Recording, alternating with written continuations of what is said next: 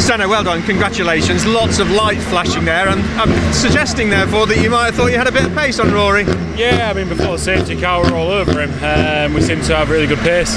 Um, we just didn't need the safety car. It was, you know, I had a nice gap behind, um, and I was coming up. But yeah, give him a few flashes of the lights, try and try and unsettle him. But you know, why not?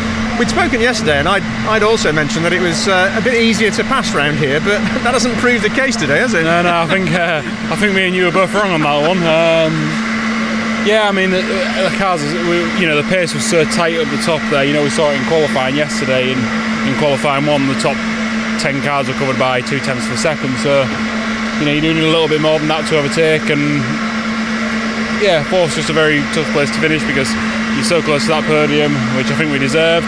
Um, but yeah, overall a good result, good start to the weekend, and two more races to go.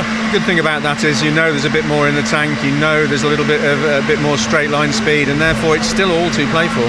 Yeah, well, I'm going to gain you know 30, 20, 30 kilos, but the cars in front of me are going to gain a lot more because I'm already on 20, 21. So you know that's that's good. Uh, we've just got to watch behind as well. So hopefully we gain a few, might lose one or two, but we'll see. We just need to keep battling that top five or six and three three good results like the first one will be uh, will be a good day today. Really good drive. Well Cheers, thank you very much. Well-